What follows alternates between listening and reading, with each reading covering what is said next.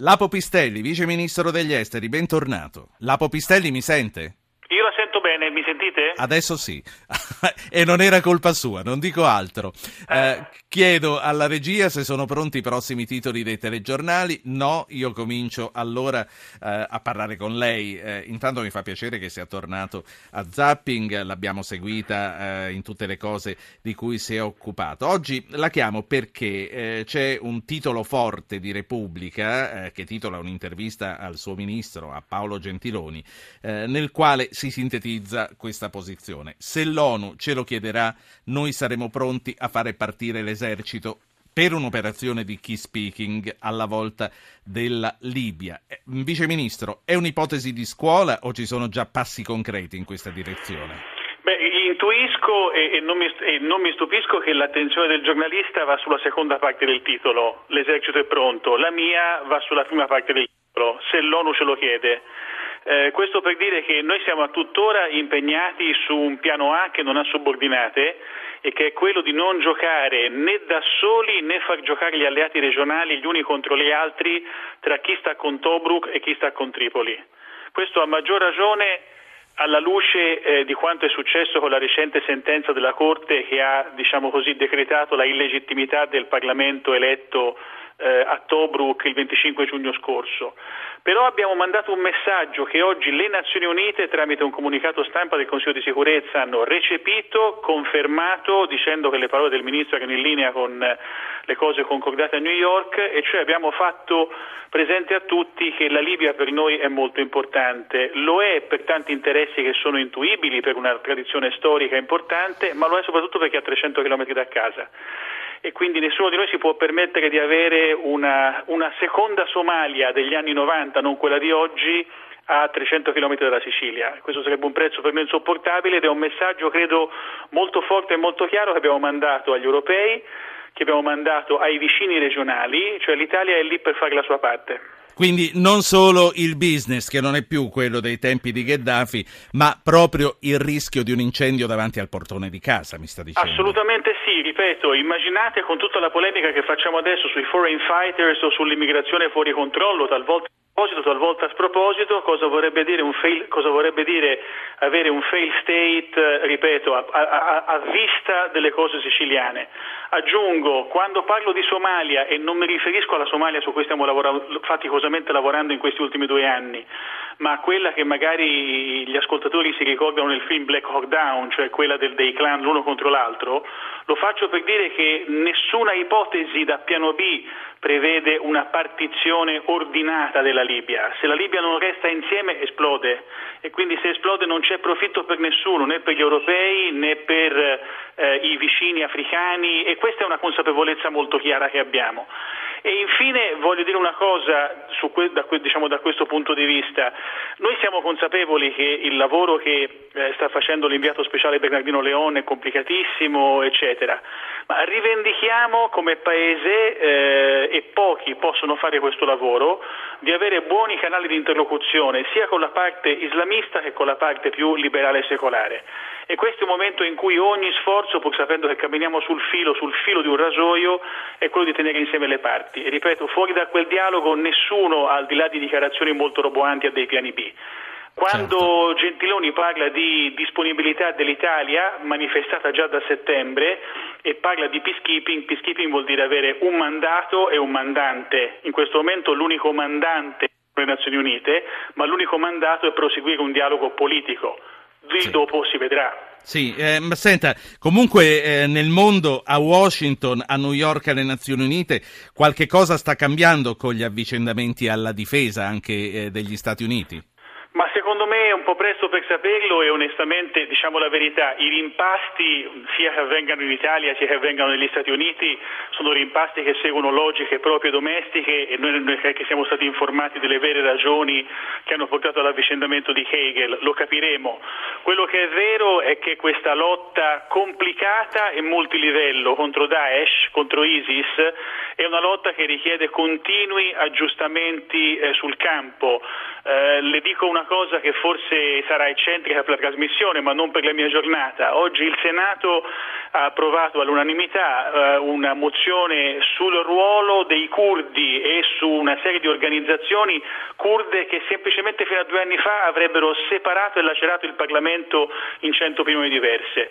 Se oggi è stato possibile un voto unitario su questo punto specifico al Senato è perché matura la consapevolezza che i confini del Medio Oriente, i buoni e i cattivi, chi può dare una mano oggi e chi domani è una mappa che va continuamente riaggiornata sì. e questo vale anche per i piani della difesa americana. Sì, no, mi fa piacere tra l'altro che lei ci abbia detto questa cosa che ha definito eccentrica perché ci dà il senso anche di come il Parlamento non stia lavorando solo su una cosa ma è impegnato su tutti questi fronti. Eh, Vice Ministro Pistelli, la situazione in Libia in questo momento rende l'ISIS più pericolosa?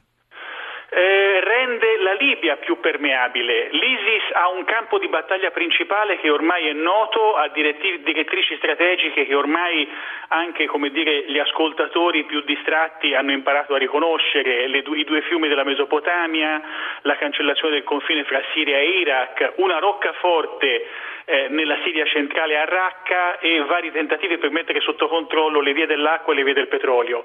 Si è tentato di conquistare il Kurdistan, non ci si è riusciti fino ad oggi, si è tentato di arrivare fino a Baghdad, ci si è fermati capitale, ai confini della capitale, si è conquistata la diga di Mosul e la si è persa, si è provato a conquistare e a consolidare le province dell'Anbar e adesso le tribù sunnite stanno reagendo. Quello è il campo di battaglia principale. Qual è il problema? È che nel jihadismo in generale chi si presenta col volto più spietato, più feroce, più lideristico attrae altri gruppi e dunque in campi di battaglia periferici e diversi, penserei allo Yemen come alla Libia per fare due casi entrambi lontani, uno non può escludere che vi siano gruppi che nella loro battaglia, che è yemenita e libica, dicono però di richiamarsi a quell'esperienza più grande del califfato, introducendo dunque elementi di ulteriore destabilizzazione. Ma io dico sempre, diciamo sempre dall'Italia, attenzione, il fatto che vi siano affiliati di Al-Qaeda a Derna, in una delle città della, della, della, della, Libia, o che vi siano organizzazioni come Ansar al-Sharia che hanno connessioni logistiche, tecniche col più grande jihadismo, non vuol dire che la Libia sia semplicemente un campo di battaglia periferico di Daesh, è un altro film e noi desideriamo, pretendiamo sulla comunità internazionale che venga trattato come un altro film. Non spingiamo noi la Libia dentro un quadro che per ora non gli appartiene. Sì. Allora, mh, mm, le faccio sentire gli interventi dei due ascoltatori. Siamo stati informati sulla, sullo stato della sua batteria, quindi sappiamo come regolarci nel caso cadesse la linea.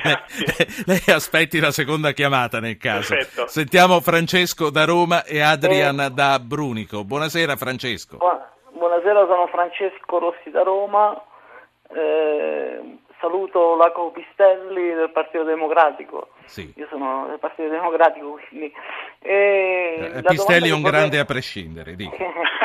la, la, domanda che, voglio, che voglio fare è, eh, diciamo, per la politica estera, eh, su tutte queste focolai che si stanno accendendo, sia per l'ISIS, sia per la Russia eh, contro diciamo eh, sia per eh, la Libia, anche l'Israele e la Palestina. Questi sono tutti diciamo grandi focolari che secondo me andrebbero sì. eh, visti in modo dialogante tra di loro. Grazie Francesco. con la guerra. Grazie. Andiamo a Brunico. Adrian, si dice Brunico o Brunico perché poi mi prendono in giro e ah. io questa non riesco, è, è, l'unica cosa, no, no, magari fosse l'unica, che non sono mai riuscito a memorizzare. Come si dice Adrian? Eh, si può dire in tutti e due modi. Meno male, lei, anche lei è un grande. Io, Dica io Adrian. come lei, Brunico. Bene, e se lo dice lei eh, che sta lì, sì,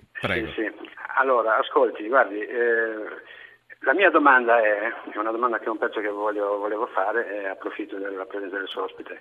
Eh, il rapporto tra ISIS e Israele, cioè la, la posizione, non il rapporto, mi scusi, e, e viceversa. Sì. Eh, cosa succederebbe se in un domani eh, eh l'ISIS sgozzerebbe un israeliano, sì. un cittadino dell'Israele. Sì, sì, sì, sì è chiaro, eh, non, non, c'era nemmeno bisogno di certo. circostanziarla perché si è capito molto bene quello che vuole dire. Allora, mettiamo in attesa Tommaso e rispondiamo a questi primi due ascoltatori e ai loro dubbi, Pistelli. Allora, sulla, sulla prima questione, eh, io ricordo un'immagine di qualche mese fa molto forte, molto efficace di Papa Francesco che parlò di una terza guerra mondiale un pezzo alla volta. Eh, il Papa non stava certamente invocando né evocando una terza guerra mondiale, ma rendeva con questa immagine il fatto che vi è un arco di crisi che parte da sotto il Sahel, dal Mali, prosegue nel, nel, in tutta la grande striscia del deserto del Sahara, va in Corno d'Africa, scende in Yemen, risale in Iraq, finisce in Afghanistan e Pakistan e anche se tutte queste crisi, almeno molte di queste crisi, hanno un'origine diversa, sono però in qualche modo cortocircuitate l'una con l'altra. Per cui noi dobbiamo tempo stesso, e questo non è una, una, un anno facile, anzi io spero finisca presto perché è stato un anno terribile per la politica internazionale, dobbiamo al tempo stesso avere un quadro d'insieme su queste crisi, ma capire anche, un po' come nel gioco degli Shanghai, com'è che cerchiamo di separarle l'una dall'altra, cioè com'è che cerchiamo almeno di certo. disconnettere alcuni pezzi per rendere l'incendio meno grande. In fondo forse anche i pompieri quando hanno un grande fronte d'incendio cercano di spezzarlo in più focolai controllabili. Su questo grande incendio si sono innestate un incendio nuovo, che è quello evidentemente legato all'Ucraina e al confronto fra Stati Uniti, Unione Europea e Russia, cosa che in sé non è positiva e soprattutto cosa che ha avuto degli effetti collaterali, cioè il fatto che la Russia è comunque sì. un interlocutore molto importante sulle vicende medio orientali e un po' in questi mesi ce lo siamo Pistelli. giocati. Passiamo, passiamo, a Israele e ISIS e Israele, poi faccio parlare Tommaso. Israele e ISIS sì. la dico così, eh, la dico così Israele doveva oggi mettere eh, diciamo così, in lista eh, i, i, propri avversari, probabilmente metterebbe prima l'Iran di ISIS, cioè ha delle altre preoccupazioni esistenziali. E non a caso perché ISIS combatte innanzitutto una battaglia dentro il mondo islamico eh, e soprattutto dent- contro il mondo sciita e dentro il mondo sunnita per l'ortodossia e quindi è contro tutto ciò che è takfir, eh, tutto ciò che è immorale e impuro secondo l'Islam che loro professano. Ragione per cui, ad esempio, eh, negli eventi di questa estate, quando si sono trovati davanti alle minoranze cristiane, le hanno perseguitate, ma sì. paradossalmente con una ferocia leggermente minore di quella che utilizzano contro gli altri no, musulmani. No, è chiaro, se facciamo, facciamo veloce. È un obiettivo sì. secondario in questo momento. Certo, quando uno vede i video di propaganda con la bandiera nera che, che, che sulla cupola di San Pietro in fotomontaggio, fa capire che il disegno sì. di ISIS è espansionista, non si fermerebbe laddove oggi no. esso è. Sentiamo Tommaso e poi ci salutiamo. Tommaso, in velocità, buonasera. Sì, buonasera.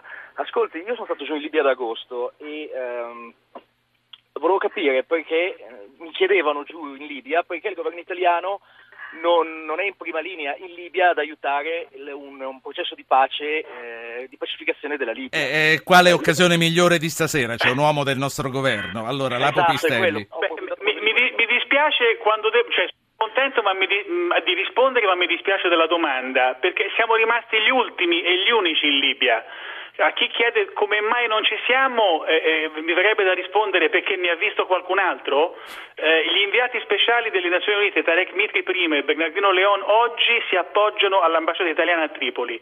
Tutte le altre ambasciate hanno sostanzialmente chiuso, alcune sono state spostate a Malta, noi siamo gli ultimi lì e quindi il ruolo che facciamo non è soltanto in difesa della posizione italiana, degli interessi italiani, dei molti italo-libici che non hanno, non hanno niente da lasciare, sono rimasti lì e intendono rimanere lì, ma lo stiamo facendo anche a nome della comunità internazionale. Guardi, sì. gliela dico nel modo più crudo possibile, quando ci sentiamo raccontare da nostri alleati e amici eh, paesi del Golfo vicini che eh, ci dicono di considerare la Libia un po' il loro giardino di casa, il loro backyard, noi rispondiamo geografia alla mano che forse la Libia è un po' più backyard italiano che backyard di qualche altro paese.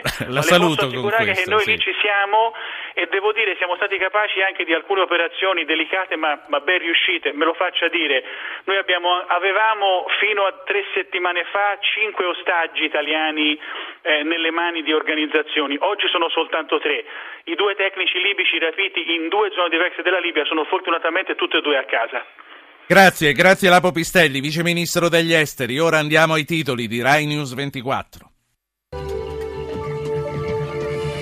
Renzi e Bosca al Quirinale per un colloquio di un'ora con Napolitano. Il tema è quello delle riforme, legge elettorale nuovo Senato, un percorso condivisibile con ampie forze politiche. Crescita e lavoro, Juncker annuncia il piano di investimenti di 315 miliardi per far voltare pagina all'Europa, spese fuori dal patto di stabilità, Padoan, un passo importante. Scuola, la Corte europea condanna l'Italia per abuso dei contratti a termine e chiede di assumere 250.000 precari. Il ministro Giannini, la nostra riforma, ha anticipato la sentenza. All'Italia via libera la presidenza Montezemolo inizia un cammino lungo e importante, commenta l'ex numero uno della Ferrari, Colanino presidente onorario, Cassano nuovo amministratore delegato. Questi i titoli di Rai News 24, ora c'è la pausa per il traffico, per il tempo e poi torniamo con un attore, Riccardo Rossi. State con noi.